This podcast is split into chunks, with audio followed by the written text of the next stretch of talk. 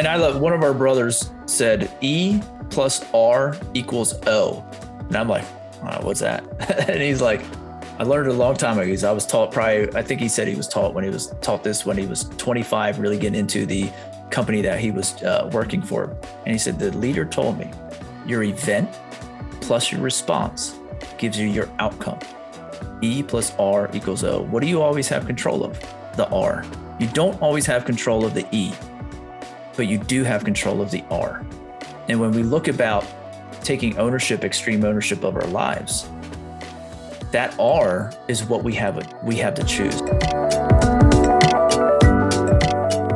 Welcome to the Leadership Junkies podcast brought to you by Cardavera, the leadership development ecosystem that helps you grow your people, grow your business, and grow your life. We're also excited to now be a part of the Evergreen Podcast Network. And we're super excited to share with you that according to Listen Notes, we have now been ranked in the top 2% globally of all podcasts. And today we have a special guest with us, Clay Smeltzer, who is the founder of an organization called Purpose Infused Brotherhood that helps men become the best versions of themselves by building, battling, and bonding together. Clay is here to talk about men and men's issues and the challenges of manhood in today's culture. Uh, he's going to talk about the ways that we need to reprogram our subconscious and the reality that our subconscious programming is creating the outcomes in our life.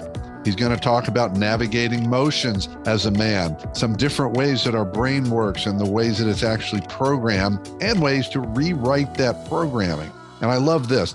Clay is all about taking ownership and responsibility for your life. And he's going to share with us his life formula of E plus R equals O. You're going to have to listen in to know more about that. And listen in, especially to hear as Clay shares the story of allowing the death of his old self in order for his most authentic self to begin anew.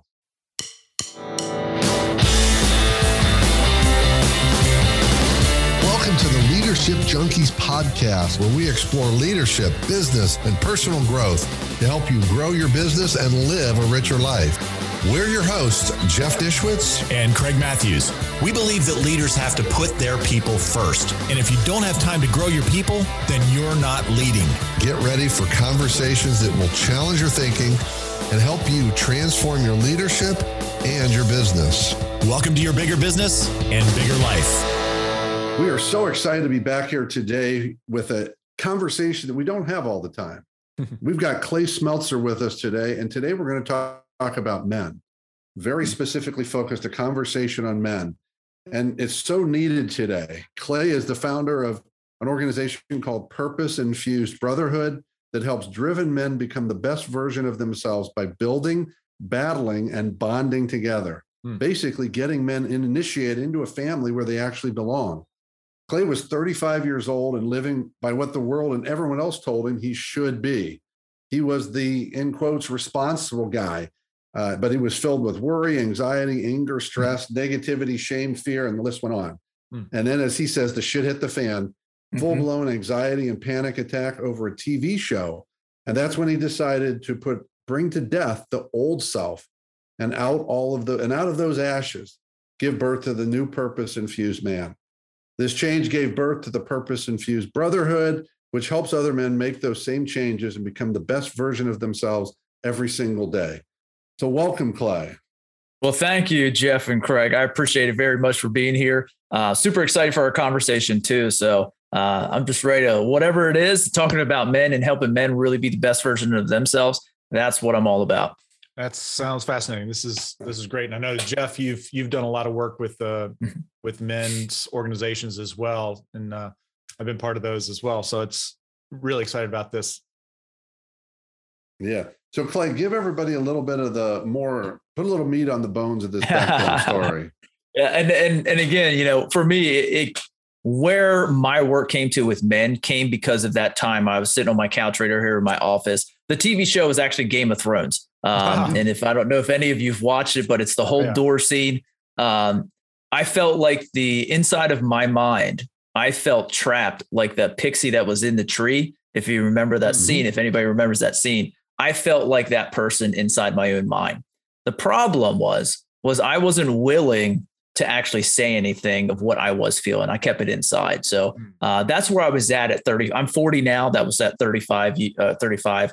Um, so five years ago. But let's go back prior to that. Uh, I grew up in the. I was telling you, telling you guys, um, you know, pre-show is I grew up in the woods of Pennsylvania. So I'm a country boy at heart. Um, I was an athlete my whole life. I, I I see your Rays picture back there. So I chased the major leagues. Um, that's what what I did until an injury took me out in college uh, of that dream, and uh, that's kind of where a little bit of my down story goes. Uh, is that once that dream was gone, I didn't have one until I went through the things I did at 35 and actually refound a dream because that was gone. But that was also my identity back then. So Yeah. that kind of was I was Clay Smeltzer chasing the major leagues. Um, once that was gone, who was I now? I didn't know that from 20 years old to 35, so 15 years of my life. But that also led to a bunch of anxiety. Uh, I never for 15 years I didn't tell people about my anxiety. Um, my wife, uh, you know, I'm I'm actually divorced twice. I'm married for a third time. My wife now and our blended family together. Um, I was sitting with her. She was sleeping during Game of Thrones. I don't know how she was doing that, but but so but she was sleeping, and I'm sitting there, and I I I you know I've mentioned to her like, hey, you know, I deal with a little bit of anxiety and, and stuff, but I didn't tell her what it really was, uh, and I didn't tell anybody for 15 years of my life. And then that moment there was when, as I said, the shit hit the fan. And that's the point in time of my life where everything, if you look from the outside picture, everything was great. But internally, I, I was I was struggling. I was going through the stuff. And it was a point in time where I said, you know, something has to change and it has to be me. Um, I still didn't tell her anything for two weeks. And I lived in that cycle of crazy stuff going on in my head. But once I told her and I said, hey, um, I'm dealing with anxiety every single day. It's like constant. I'm having panic attacks all day. Um, and I just don't know what, I just wanted to stop and I don't know what to do. And she said, Hey, she's like, I love you. I don't know how to help, but I'm here to support you. Awesome. And I'm like, hold on a sec. I'm like, no, wait, you're not, you don't think less of me as a man?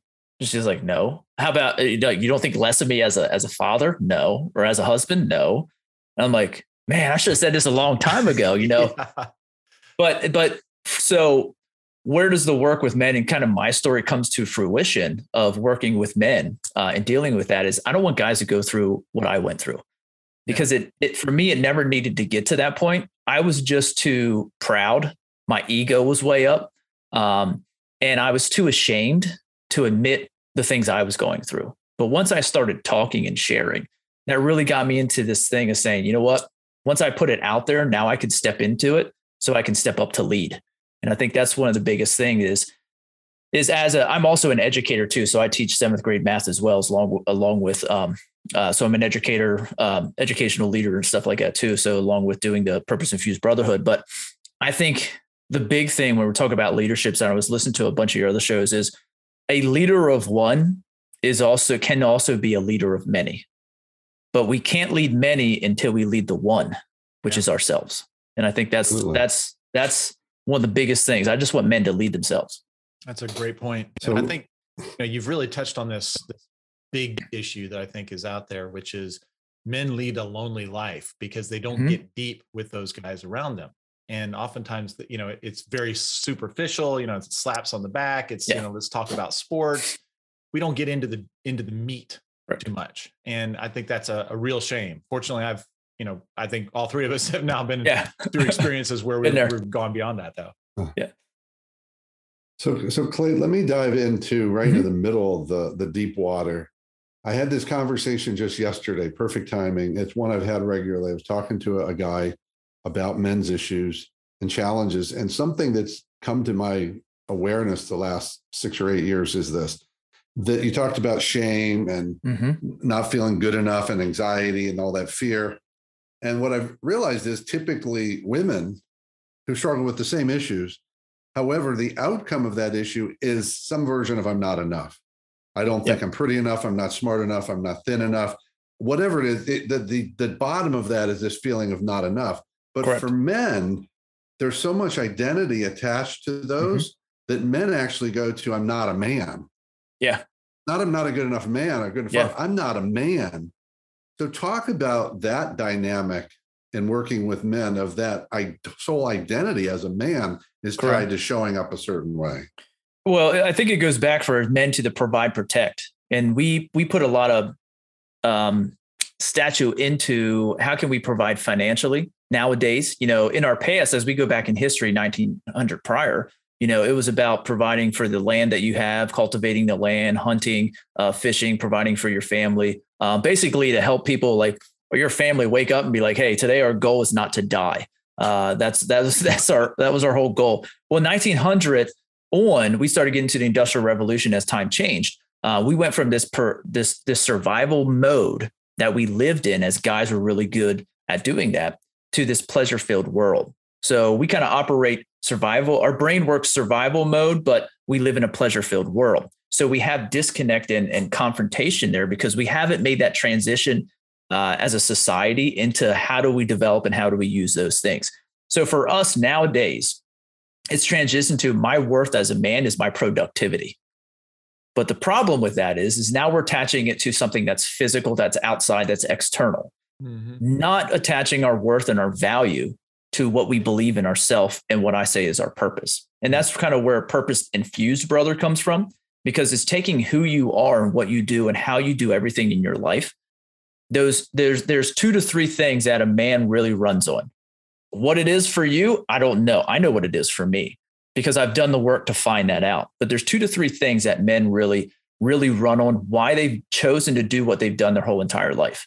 Um, and those three things are your purpose. And when it's infused into every single thing that you do and you center and focus and align to that, now it's aligned to what you do and how you are. So it's not about productivity. It's not about how much income I make. Because we can go into that whole topic too, is the income I make proves to me that I'm a man in the world, or I have a fancy sports car, or I have this, or I have all these material things that doesn't matter. When you look into the mirror, what man do you see there? Hmm. And for me, I always talk there's two biggest, two greatest questions every man has. And this kind of goes back to what you were saying about the women too, is good enough.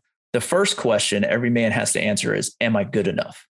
The second question, the bigger question is, Do I have what it takes?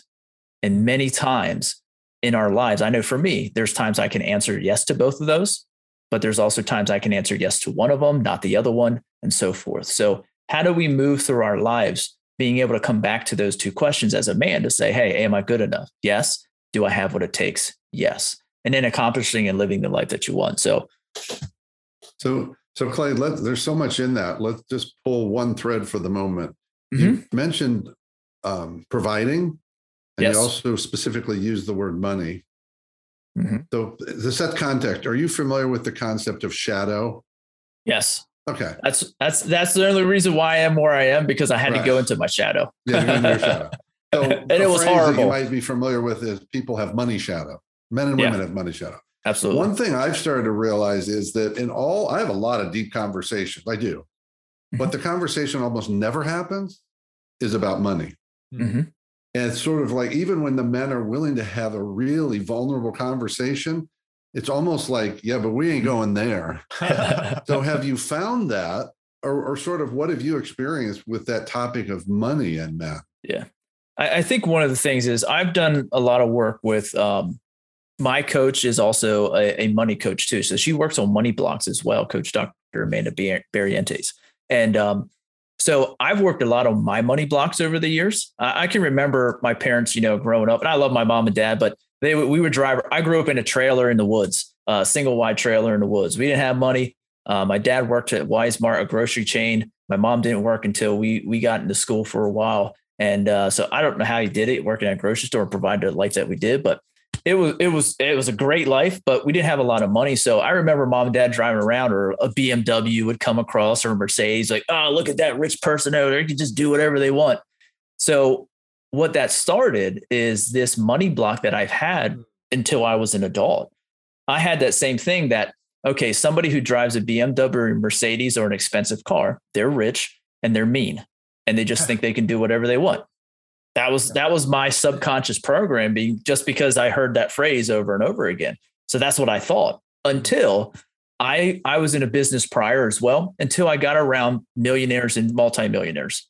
And then I was like I went into the to the to those conversations to meeting these people uh, and in that mindset that they're just going to be mean, they're selfish, and all that kind of stuff. But when I met them, I was like, wow, these are some of the most giving yeah. and caring and loving people I've ever met in my life. So until I was in a situation where my perspective was changed, I was still going to have that perception in that program in my subconscious that always ran that. So when you're talking about money blocks, there's a lot of money blocks that come back. And where did money blocks come from? They come from what we were taught. So it's kind of this generational thing. So uh, Dr. B really helped me kind of dive into some of those. Uh, and then it gets into the business aspect of it too. If you're, if anybody that that is in your listening audience is a business owner too, you get into the um, well, you know, charging and then feeling like the imposter syndrome and things like that and all that kind of stuff. That goes into a whole nother money block piece. But I agree with you because we, I was told my mom still doesn't talk. I don't know what my mom makes. Like I know she makes a lot of money, but I don't know what it is. But she never wants to talk about money, and and that's what was instilled in me. But I had to break that barrier to say, no, it's okay to talk about money. It's okay to talk about finances. It's okay to talk about this because what I had attached before is that that money equaled my success, and that's mm. false. It, the money didn't actually give the value to myself. What I thought about myself, what I felt I did and give to the world, that's my gift to the world, and that's my value. Money just happens to be an, an object that allows me to expand my creativity and to be able to help more people. Well, that that that re- resonates with me, Clay, because I remember a number of years ago sitting with my coach talking about money blocks, and yeah, the question he asked me was the right question at the right time because he said, "Do you believe that you can be wealthy and be a good person?" mm-hmm. And when he asked the question, my head said, "Well, of course you can," but the truer answer, I said, "No, I don't believe you can." Yeah, because I said at that point in my life, I said, "I know one person." Who's wealthy mm-hmm. that I consider to be a good person. I knew one. Yep. The rest, my story, and and by the way, I probably saw just that that that group, right? I probably yep. did know more, but that was my experience. That was a that was a momentous moment mm-hmm. to realize yeah. that was that was running the that tape was running. Yeah. Isn't that crazy though? Like, I mean, it, what you just said was my exact, uh, pro- my exact thought process probably five years ago before I mm-hmm. started working with Coach B. And it was the same thing. And what's I didn't think so. Is, you know, if you if you're really focused on being a decent person, then you're going to do everything you can to sabotage making money. yep. Exactly right. Because the yep. more money I make, sucks. the less I'm, I'm a worse person. yeah. And that right. it, and that goes back to your subconscious program. Your mind will literally uh, bring forth and bring to fruition what those subconscious programs yeah. run. And until we and and that's where a lot of the things, especially with men, we I love Joe Dispenza. Uh, amazing, you know, information about the mind and subconscious and everything. But when we bring that to the forefront, now we can have a conversation about it. Now I can deal with it. Just like you know, we we meet every single week uh, in our brotherhood group. I have three different sessions or, or sessions go on during a week, uh, all across the United States and in, into Canada. But when we get together, we can actually pull out those conversations like we're having now, so that we can get thoughts, ideas, things like that you know, and that's where now it's out on the table. Now I can do something about it. But what we do as men is we kind of like shove it back in what I call the shadow. We shove it back in the shadow. I'm like, nah, I'm just not dealing with it. Hmm. But what happens is we keep shoving so many things back in our shadow. It gets to the point where I was at, where my shadow was so dark, it was hmm. pull it was pulling me down. Great and point. and that's where it pulled me down enough to where I was in the darkness myself. Hmm. And I had to I so how do I get out of it? Well, I had to go into the darkness to get out of it. And and that's where a lot of guys were just like, hey, I'll shove it back because I don't want to step into the darkness because it's it's bad.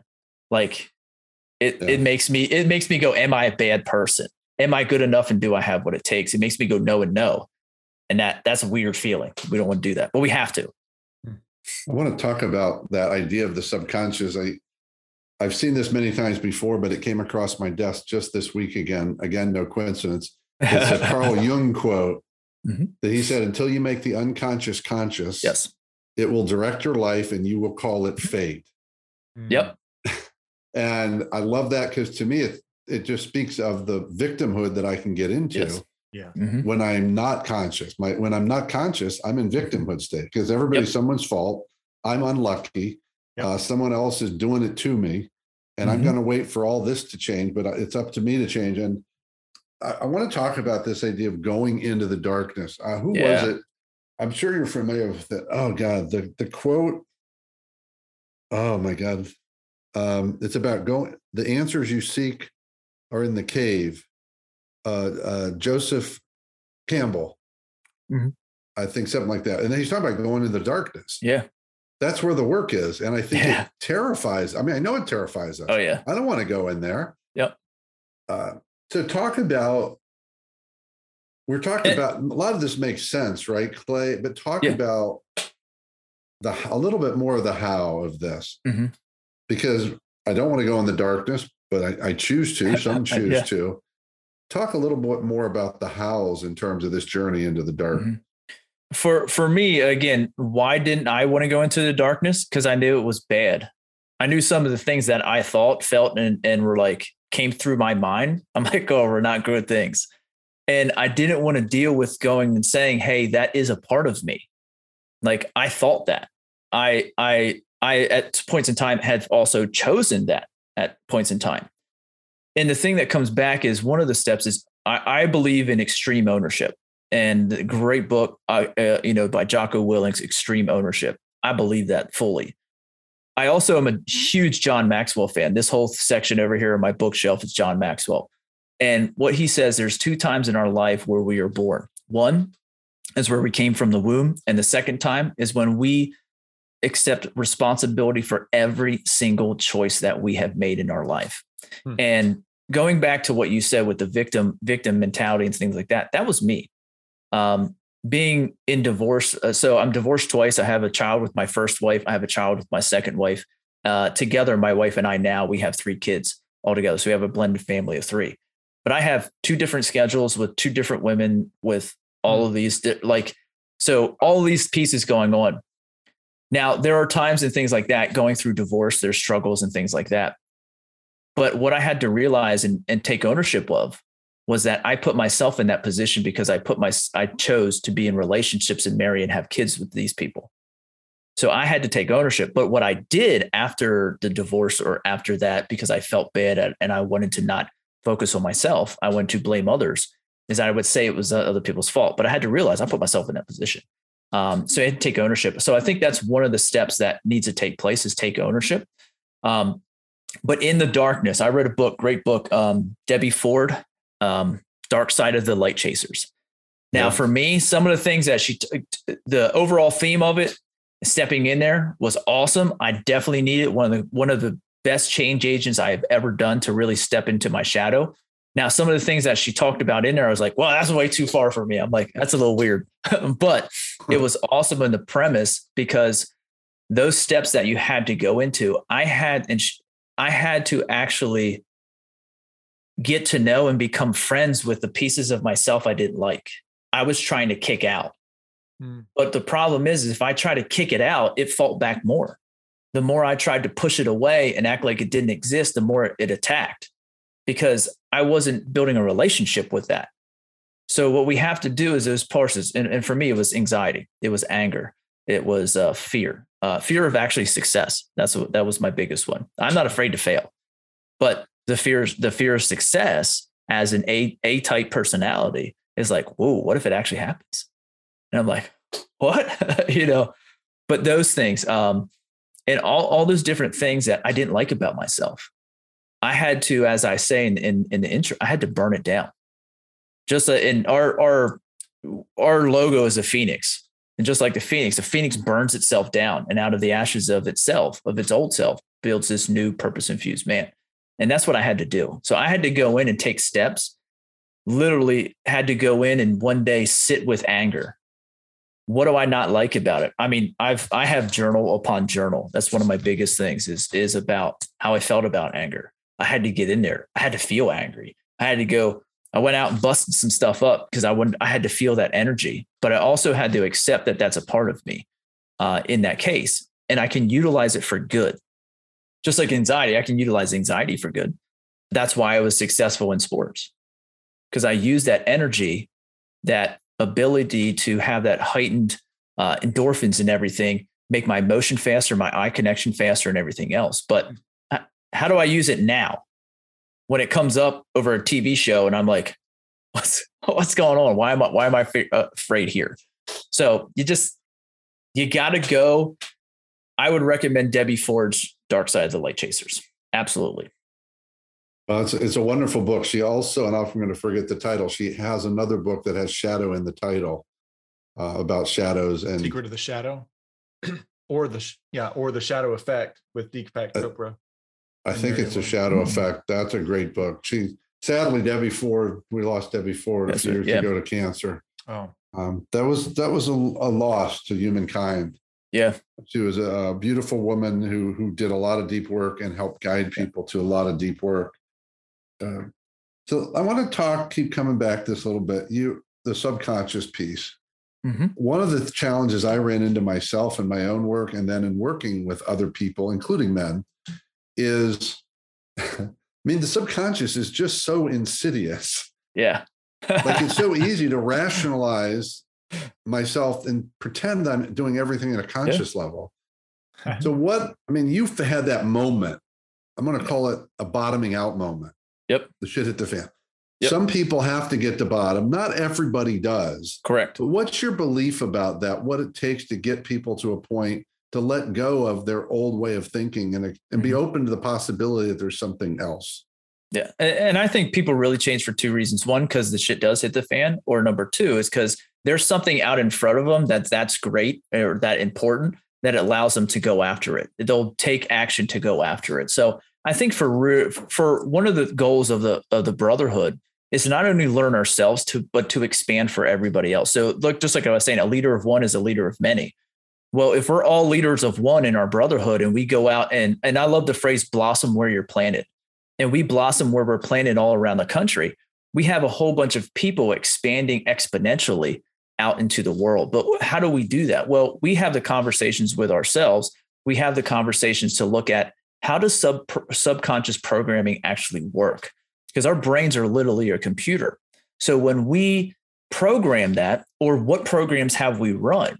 I think the biggest thing is the conversations we have, we find out how our subconscious, like the money talk, how our subconscious actually worked.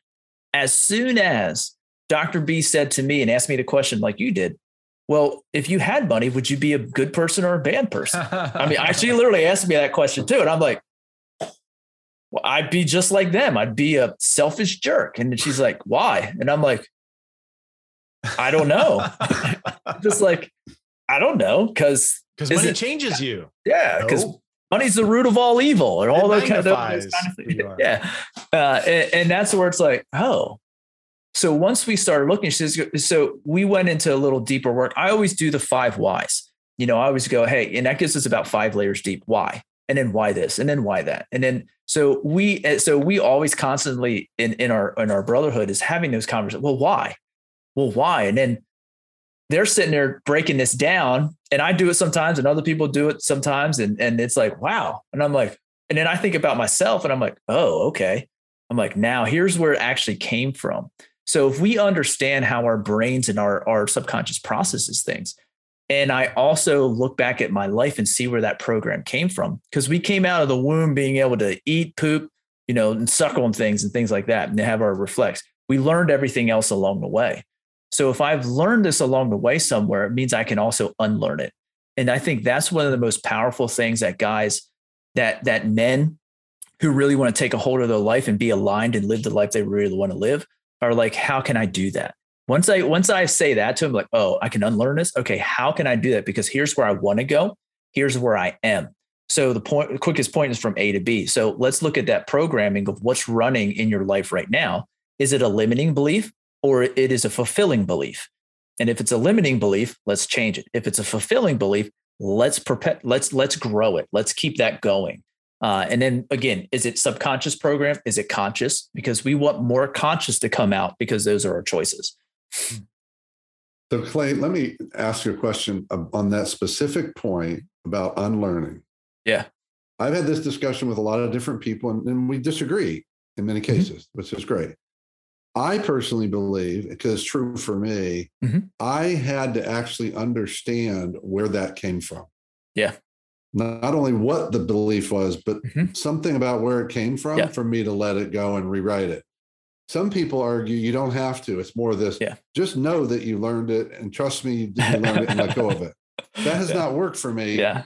What's your thoughts on that? Do you have to go Yeah. that level to really understand it, to really do the work, or can you just? I'd call skimming the surface. There's a judgment in that. Yes. Yeah. And to, to me, it's all the individual. And, and that's what I, I love about coaching, man. I don't tell you who to be. I don't tell you how things are going to work. We, we give suggestions, we have talks. I have the things that work for me. For you that works, that would also have to work for me. I can't be the one, well, it's just there, just change it. I'm like, no, I got to know the root. I got to know the why. Like, because we're fixers. But how do we fix something if we don't know where it came from or what it is? So for me, that would be something that's very important. So can it physically can it physically happen in your body where you don't have to go back to where it came from? Yes. Is it work for you? For you, it does not work for you. For me, it would not work for me. I have to know where it came from in order to be able to say, okay, I've squashed all of this. Because if I don't know where it came from, something's still left over. To me, that's way that's my thought. But some people can do it, some people can't. You have to know how does my sub how does my brain work? How do I learn? How do I take in information? How do I utilize information? How do I recall information? And this goes back to my educator brain. Is that's what I help students do. Like, how do we learn? And then how do we use information in our own brains? I'm I have dyslexia, I have ADD or ADHD probably. Um, but like my brain's all over the place, but I can zone it in and utilize it effectively in order to be able to say, hey, here's my alignment to who I am and to the life that I want. And then I can stay centered. And as an athlete, staying centered means I can pivot. Good point. I loved your five whys. Uh, I'm not sure I agree with you. I think it's six. Six. I I keep going. somehow I say, fi- I, yeah, Anyway, I say five, but we can keep going. real number. Yeah. Yeah. Yeah. It's definitely not one. No, No. absolutely. My theory is that my first couple answers are all my safe answers. Yeah, They're unconsciously safe. Yep. And I love the, like, I'll add on to it. I love the so what? Yeah. Well, I'm, I'm I'm afraid this might happen. Well, so what? Well, that's Yeah. a big deal. Is it really?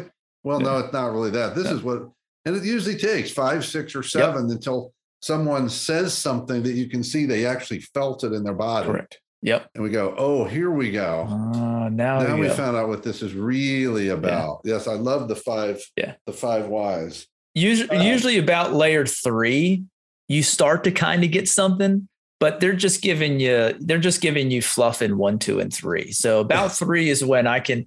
And the more that I do it, and the more that I've practiced it over the last two years of of, of coaching men, um, the better I've got to be able to pinpoint and go deeper, quicker. So, but usually around around level five, I can really start getting to that. But yes, it will take some more. And sometimes it's like 20 layers. It all depends. So it's like the massage therapist, they're getting that one point. You're like, oh, Oh, you're like, that's good. Keep going, keep going, keep going. that's right. Yeah, when you jump off the table. Yeah. it's like, oh, I didn't know I had something there. So let's talk about this. One of the challenges I've found in coaching is that the subconscious, in my opinion, is incredibly logical, actually, Mhm. but it doesn't seem logical to the conscious mind. It seems crazy. And I think that's one of the challenges to the work is that people, in particular men, are saying, well, that can't be it because that's just ridiculous. Mhm. Why on earth would I do that if I don't want that? Yeah. Yeah, why on earth would you? So talk about that challenge of this is just another example of getting into that uh, subconscious program. Mhm. What are some of the ways you help men, I guess, negate that logic that's trying to run things? Um, I I use this all the time. I say, okay, because we really have to understand how our brain works and how it's actually programmed. So I always give this example. I give it to guys I work with. I also do it to my students too, because we talk about subconscious um, in my classroom. So here's what I say: anybody listen to this, and you guys too. If you walked into a dark room, what would you do? Turn on the light. Turn on the Depends light. what Where would is. Yeah, where would you look though? You would look where? Right here, right? You wouldn't probably look over there, but more majority because we've repeated that process over and over and over and over again. Our brain doesn't think like, "Hey, when I walk it, what do I got to do now?" It just goes, "Hey, where's where's it at?" You know, you're in a new building and you're looking for, and you always know those buildings you get into where like the light switch isn't where it's supposed to be and you're like you're like going all around the the room and stuff but that's a very easy concept to understand is that we don't have to think about where the light switch is or what we would do when we go into a dark room. We're going to turn on the light. That's what our, our subconscious is saying do this right way. Now if something is different in our area when we walk in and then the light switch isn't here then now that's where we have to now negate to what do we what's the next step in our process where our conscious comes more involved rather than our subconscious. Um, so when we so yeah yeah start a fire. Yeah. No I, I was going to say turn on your phone's light and correct. Uh, yes. you know then But then that's- find it. Correct. And that's but that's not our first reaction. Our first reaction is to look here on the walls on this wall or this wall usually on our on our left wall if i'm on the on the left side. Uh, but in pennsylvania i don't know if it, it might be in different states. That's where we put them um, but Depends when we look at the that door opens. Correct. And uh, so we look at that, and that gives us uh, that shows us right away. It's just as something simple as walking into a dark room, how we're programmed already. So if I know how we're programmed like that, then we got to look at again. I think it goes back to what what is, is it is the con is the program limiting us, or is allowing to for us to be fulfilled? And if it's limiting us, then we have to understand for me and for you, Jeff, it goes back to, and Craig, what's your thoughts too? Would you have to go back to where it came from as well? Or it depends on what it is what it is? Okay. yeah because I, I And- think different different things you know certain things i could say okay i don't need to know the origin of that Correct. but it it also depends on how how deep that's affected me Correct. And, and that's where it's like for you, that's what works for me. For me, it's probably like all the time. I would have to go hmm. back to where did this come from? Because if I leave a root, it's it's just like a weed. If you leave a little bit of the root down in there and don't get it all out, it still comes back. Yeah. And that's to me, I don't want that part. so that's where I want to kind of take that out. So it's really looking at does it limit me or does it help me fulfill me or keep me aligned? And when it does that, going back into that, then you have the different ways that you can. Journaling is very effective. Repetition is very effective. Um, when you look at uh, how your brain works and your brain waves, um, and and and um, reprogramming, um, hypnosis works. Uh, then also when you uh, listening, so if you would repeat a same phrase and you would listen to that as you would sleep, that also has shown to be able to change subconscious program actually the fastest um, in that way. My my favorite is journaling. I do a 45 day uh, purposeful man journal, and it really looks at that limiting belief. And then we do a 45 day cycle on six things that really looks at your subconscious to train to turn turn the negative into what the turn what's limiting you into what's fulfilling you. And we do a six. You write the six same six things uh, for 45 days straight. I mean, it's literally. I mean, I get to day 36 and I'm like, I'm done with this. but why 45 gotta why not finish it. 30 why not 60 uh, usually they say about 20, 20, 21 to 27 days builds a habit. The problem that I come in, I don't know if you guys listen to Andy for Frisella at all or have heard uh, heard 75 hard uh, program at all. Um, that is a program that does five things for 75 days. The reason why I go 45 days instead of the 20 to 21 where a habit comes into place is because there has to be what I've learned from that program and doing that is there has to be some point in time where you're like, I don't want to do this. And you have to push through that overbearing process to go, I'm mm-hmm. done with this. I don't want to do it, but you do it anyways. So that mm-hmm. break allows what I've done is that break has allowed that subconscious program to actually stick. And now it's in that repetition mode. So when I come into that, I can now go. So a lot of the, I've done nine, no, I've done 10, 10 cycles of that so far over the past two years. Wow. And I can remember all those cycles. You know, I, I'm a, I'm a, I'm a uh, detail planner and a big picture person. That was one of mine. I had to change because I said, I'm just a big picture. I can't plan. No, I can plan. But I had to, my program was, I'm just big picture. Hmm. I had to change that to where I am both. So, Clay, I want to go back and pick up on a phrase you used earlier. Mhm. You talked about shove, you said shove it back into the shadow. Yeah. and that's particularly struck me because that feels like, to me, in my experience, more of um, uh, the male approach versus the female approach. Oh, yeah. So, talk about that dynamic of what what does it mean to shove it back, and what do you think's going on? Sounds like more typically for men than Mhm. women. That's shoving it down. Yeah. And and for men, our brains we can actually quarter things off and put them in different places. Um, I, I forget what book I read.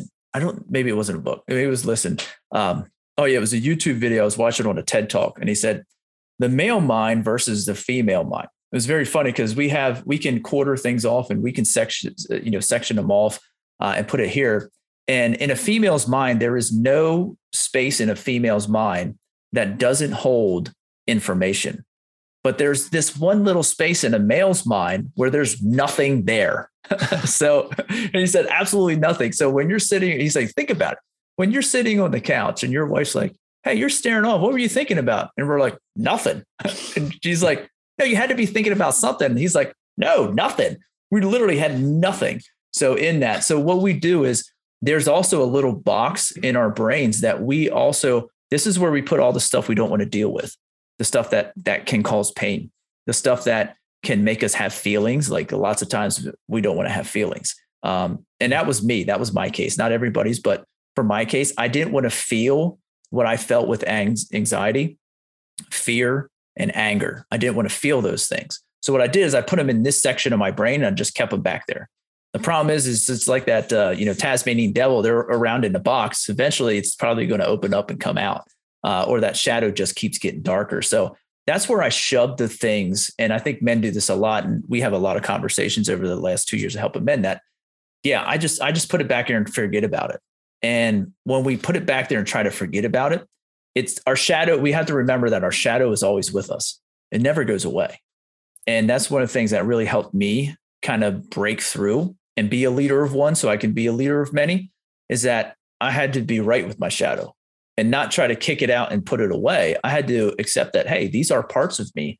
These are also parts of me in my past I have used really well and, and have done me a lot. When I get the time I get things done the most is when the times where I use my anger or when I'm mad. If I'm mad, I'll get stuff done, like a lot of stuff done in a little bit of time but I use it in a positive way instead of hurting other people or yelling or doing other things to, to harm people. I don't, we don't use it that way. So, um, but that's where I kind of have, we, we tend to do that and put in that little box, um, in, in, in our brains to say, Hey, I'm going to store it there for later, but later never comes until later comes out of the box. And then you're like, Ooh, I got it. But what we want to do is if we can have enough conversations like we're having today, we can get guys to a point that doesn't get to that where it comes out of the box, where we can get them talking about these things prior to they don't get to the place where I got to. And that's one of the reasons why I do what I do, because I don't want them to get to the place where I was. Yeah. I want to help them be able to have that conversation before that takes place. So, Clay, you have the tagline build, battle, bond. Yep. Can you walk us through those? Yep. Uh, what build battle bond means is this is coming from our guys. So I did some market research and stuff like that and really asked the guys, like, what do we do together? What is it that that brings us together to have that family structure? And and we just had a retreat this past uh, two weekends ago. It was awesome. First time we all got together face to face. And it's like one of the guys said you know we came in as as as uh, friends but we left as family. And that's really the truth. And it they actually feel like brothers. Like not just like hey it's a brotherhood but actually that's my brother. I'll go to bat for you you say it's time to go to war? Hey let's go. Where are we at? And Build means you're building strength in yourself and the relationships you have with others. The battle means we're battling through life's everyday struggles to be the best version of ourselves. And bonding means we bond together as a family to lift each other up through ownership and accountability. And when we do those three things together, man, that just gets there's there's no that that's what actually gives you a brotherhood um, in there. Gotcha. So I'm, I'm I got to go find that YouTube video. I know. You just explained the conversation I regularly have with my girlfriend. That, that I go, no, I'm actually not thinking about anything There's right nothing. Now. Nothing. There's there nothing, nothing. And then she never, she rarely trusts it. Yeah. I said, no, I'm, I'm right. Sometimes I am, but no, right now there's yeah. nothing. There's nothing in there. Yeah. Yeah. Just nothing. I'm not even nothing. I love that. I'm gonna have to find that. So let's go talk about emotions a little more. Mm-hmm. Uh, emotions are such a big issue for all of us but I think in a unique way for men, uh, my theory on men and women around emotions is that men um, have only one safe emotion culturally, which is anger. mm-hmm. as long as it's not rage or directed yep. at someone too much. And that women basically have a bunch of safe emotions, but they've got one that's forbidden, which is anger. Yeah. Uh, so, talk a little bit more about this emotions journey in your yeah. work with men. Uh, that's probably been the biggest journey for myself, but it's also the biggest journey other men go through because, like you said, we have been taught, especially, you know, I, I'm I'm 40, so I was taught by the baby boom generation to my dad's generation to be like, no, nah, men don't cry. You got to be tough as nails. Go out there, you know. And we we always talk about the phrase "man up." So what does that mean? It means a little bit different for every every person. You know, it can be good, it can be bad. For me, man up was always like, no, like you get knocked down, you get right back up. But it's been said to me in a negative way from from to to hurt. Oh, you're not you're not you you didn't man up. You didn't do that to kind of condemn, and then it hurt. You know, so there's there's that whole phrase there. But I think for for me, and what I teach is that when we get in touch with our emotions, that's actually strength.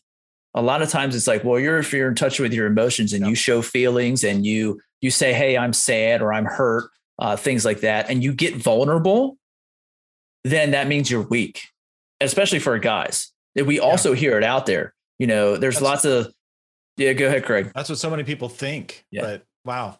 Yeah, it, and you, for when you have somebody that can be vulnerable, yeah. it's like wow, it takes guts. Yeah. To put it out there.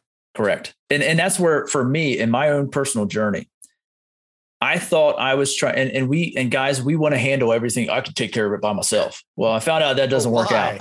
I, exactly.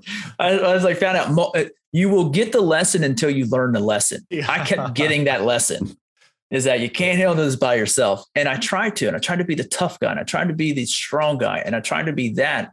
But what the more I tried to be that that tough guy, the more I was actually the weak guy because mm. I was the the more I went into the insecurity of not wanting to go to my shadow, not wanting to deal with the things I actually felt.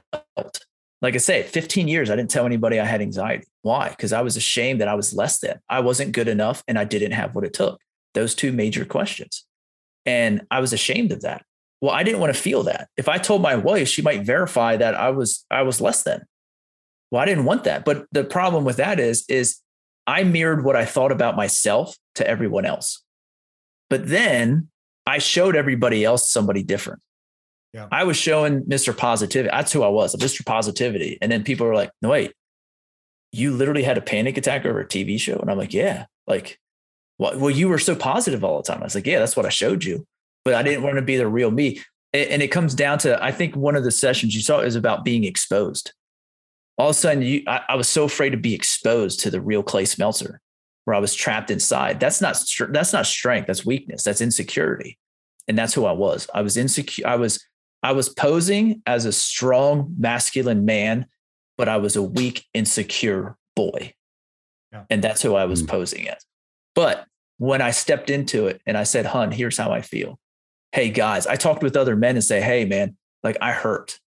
This hurt me when I talk about like my first divorce, like that literally, that was a huge wound. I hurt like deeply. When a man gives his his heart to somebody, he gives it fully, and it was stripped away. That hurt, you know. But I didn't want to talk about it. I didn't want to tell anybody.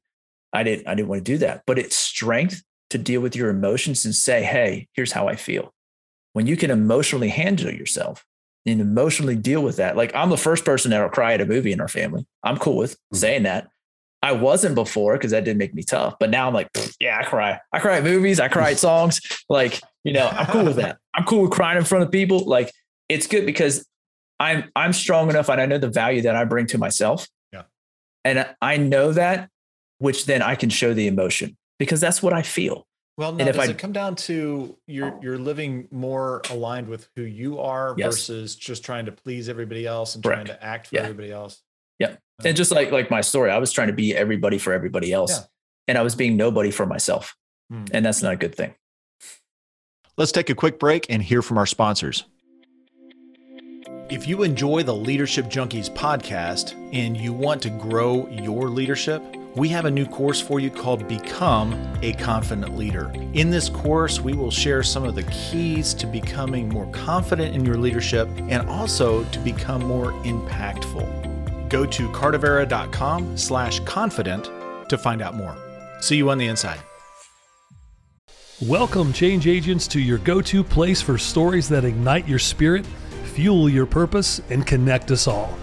We believe in the incredible power of the human spirit, its boundless resilience, and the inspiration it brings to our lives. On the Driving Change podcast, we'll journey together through the extraordinary yet very relatable experiences of some of the most amazing people on earth. Our mission?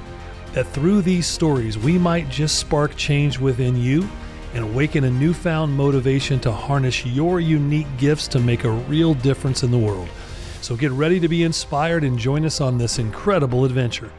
You can find the Driving Change podcast on Apple Podcasts, Spotify, iHeartRadio, or wherever you love listening to your favorite podcasts. You've got questions, we've got answers. Business leadership, ownership, and sales can be challenging. Tune into the Accelerate Your Business Growth podcast to learn from the world's experts. Join me, your host, Diane Helbig, as I chat with people who have expertise in various areas of business. You'll enjoy the lively conversations that are focused on providing you with the ideas, tips, and suggestions you need to realize greater success. Get what you need for your business when you need it from the people who have the answers.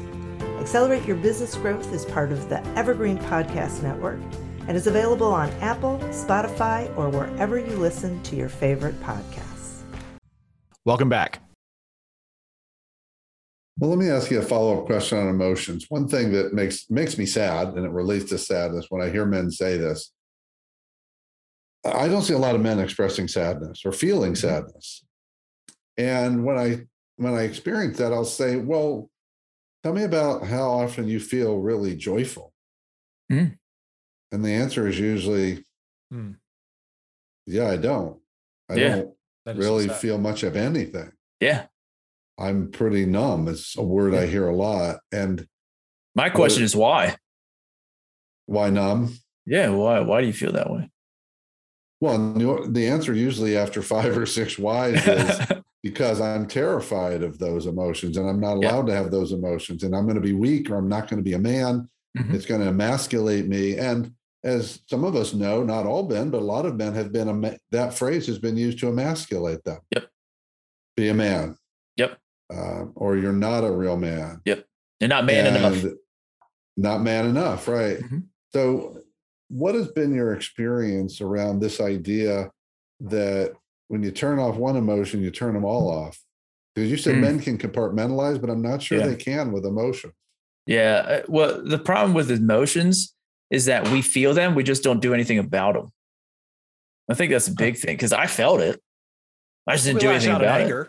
Yeah. Yeah. That's that. that yeah. I got That's a- man. I That's acceptable, right? Yeah, I got that one. Yep. And I, you know, I, I could flip out at my kids. You know, I could, that's who I usually do is, is, is what I used to do is, Yep. you know, just pop off at my kids and say this, or, you know, I get angry and have to walk out and be like, I can't deal with any of this. But I felt the emotion. I felt it physically. I felt it mentally. I just didn't do anything about it. Hmm.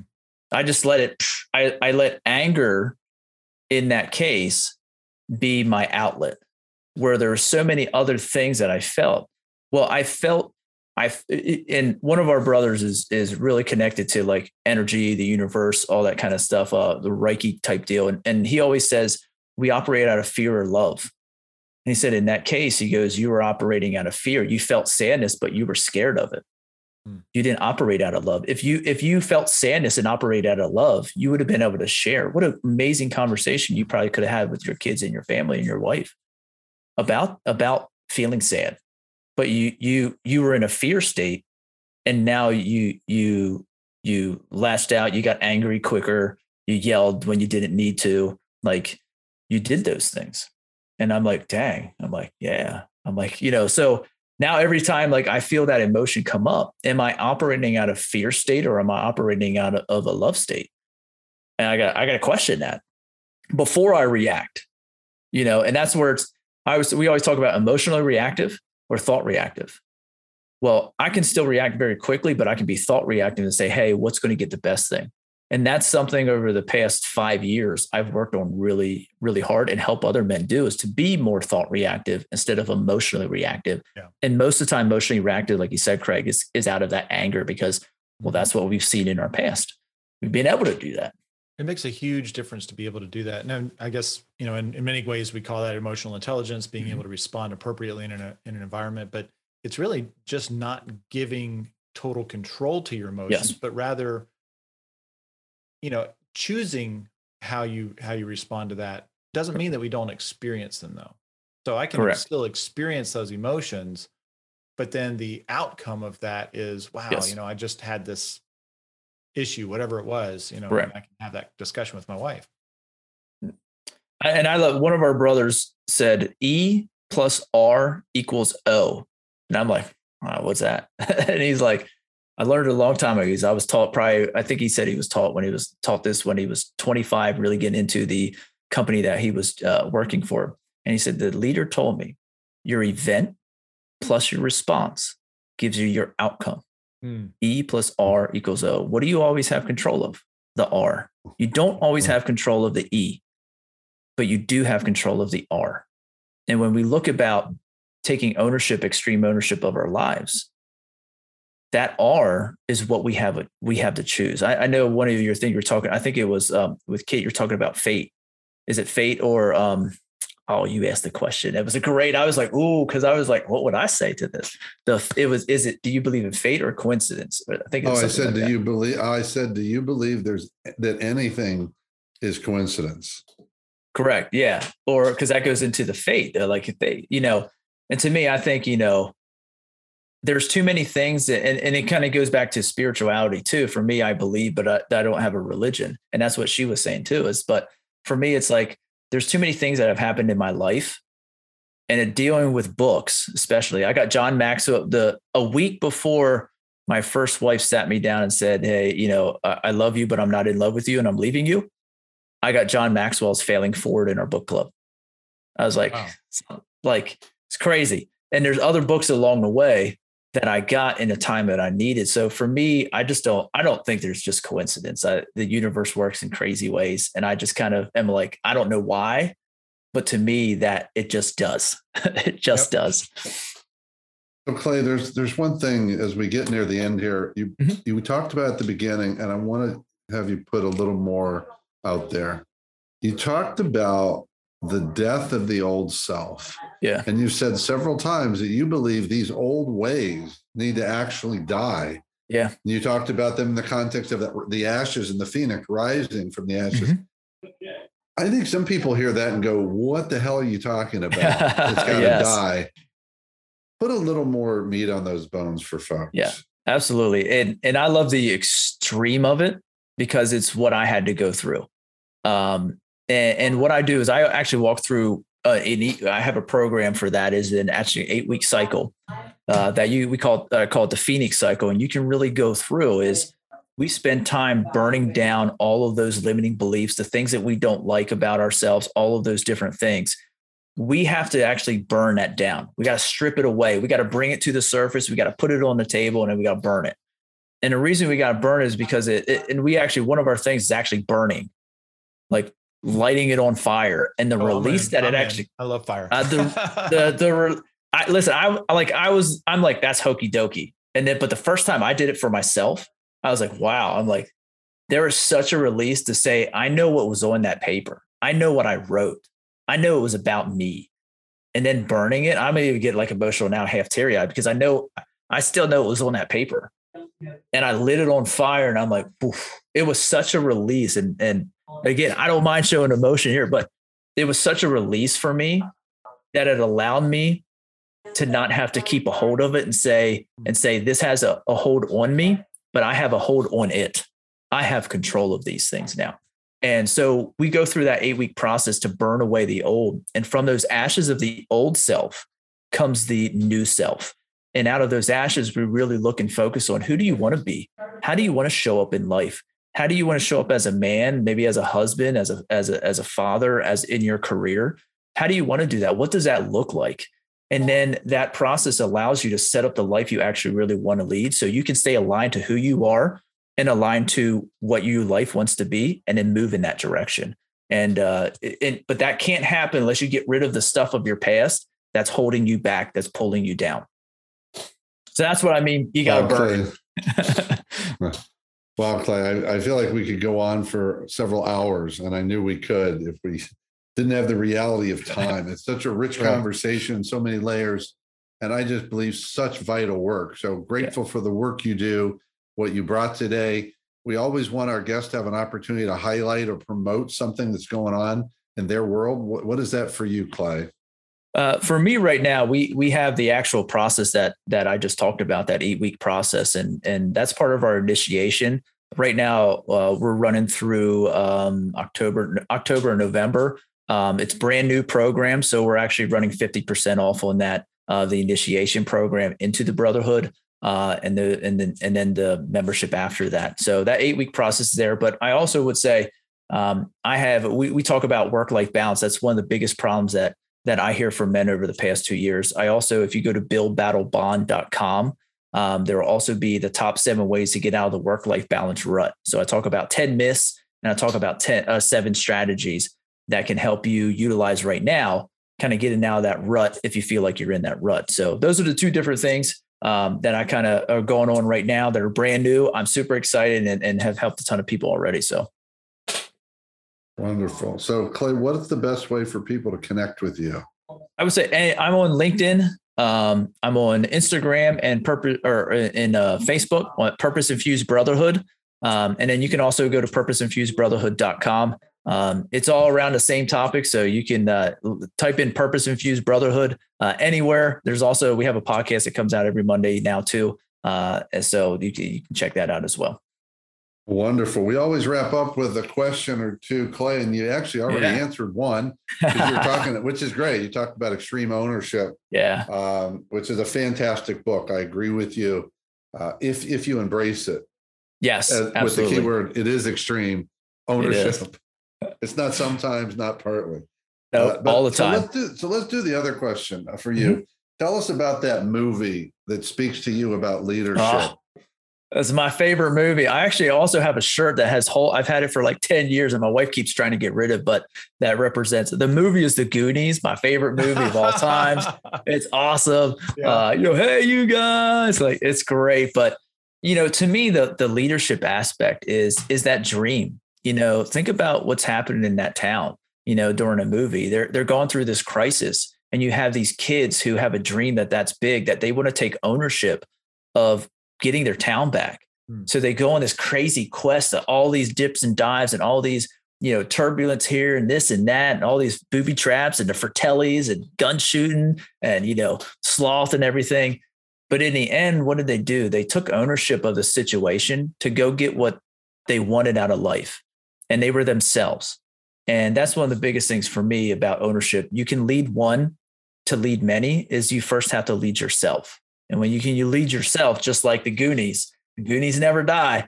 But when you when you lead yourself, you can go out, blossom where you're planted, and lead many other people to to to the life that they want to live. Well, love that finish because you just spoke, you know, our language, our choir, our orchestra. Uh, you got I got to leave myself in order exactly. to lead others, and, and it starts with me. And uh, love it. Thanks for the message. And most importantly, Clay, thanks for the work that you do in the world because it certainly matters. Well, I appreciate that. And thanks to your work, uh, your leadership out there. That's one of the key things that is important in this world is leadership uh, for everywhere. So thank you guys for what you do. If you enjoyed this episode, please go to your favorite podcasting app, rate us, give us some comments, share some love. It helps us to get our message out to more people. Thank you so much.